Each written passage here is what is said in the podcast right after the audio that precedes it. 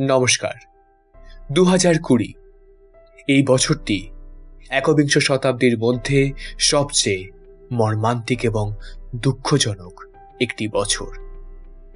কালবৈশাখীর মতো মানব সভ্যতার ওপর আছড়ে পড়ে এক মর্মান্তিক ঝড় যার নাম করোনা ভাইরাস গোটা দুনিয়াটা সেই করোনা ভাইরাসের জন্য শ্মশানে পরিণত হচ্ছে। এবং মানুষ মৃত্যুর দরজায় করা নাড়ছে।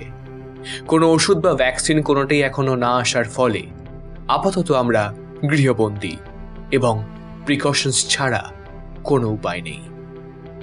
পাশাপাশি এই বছরটিতে আমরা অনেক কাছের মানুষজনদের হারিয়েছি, অনেক প্রিয় মানুষজনদের হারিয়েছি এবং মর্মান্তিক কিছু দুর্ঘটনার সম্মুখীন হয়েছি, যেগুলোর জন্য আমরা কোনোভাবেই প্রস্তুত ছিলাম না।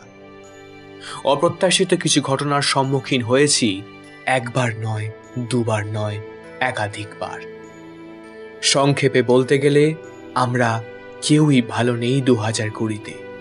তবু আমরা আশা রাখি আপনারা সাবধানে থাকবেন, ভালো থাকবেন এবং সুস্থ থাকবেন।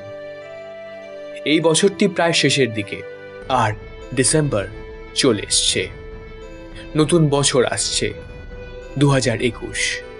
নতুন বছরে যাতে সব কিছু নতুনভাবে হয়, ভালোভাবে হয়, তারই প্রচেষ্টায় আমরা আপনাদের বিনোদনের জন্য একটি বাংলা অডিও স্টোরি চ্যানেল, অন্ধকারের গল্পকথা আরম্ভ করতে চলেছি, যেখানে আমরা আপনাদের কিছু ছেলেবেলার, কিছু চেনা পরিচিত এবং বিশ্ব সাহিত্যের পাশাপাশি বাংলা সাহিত্যের বিভিন্ন ভৌতিক, অলৌকিক সাসপেন্স এবং ক্রাইম এই সংখ্যক উল্লেখযোগ্য লেখকের কিছু গল্প আপনাদের শোনাব।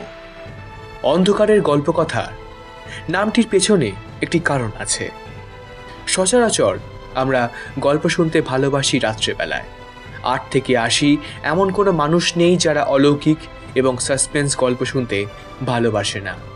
এমন কোনো মানুষ নেই যারা গল্পগুলোকে উপভোগ করতে ভালোবাসে না। এবং সেই গল্পগুলো যদি রাত্রিবেলা শোনানো যায়, গল্পের আসল স্বাদটা পাওয়া যায়। আমরা আশা করি যে নতুন পদক্ষেপ নিতে চলেছি, সেই প্রচেষ্টায় কোনো খামতি থাকবে না এবং আপনাদের বিনোদনের কোনো ঘাটতি হবে না।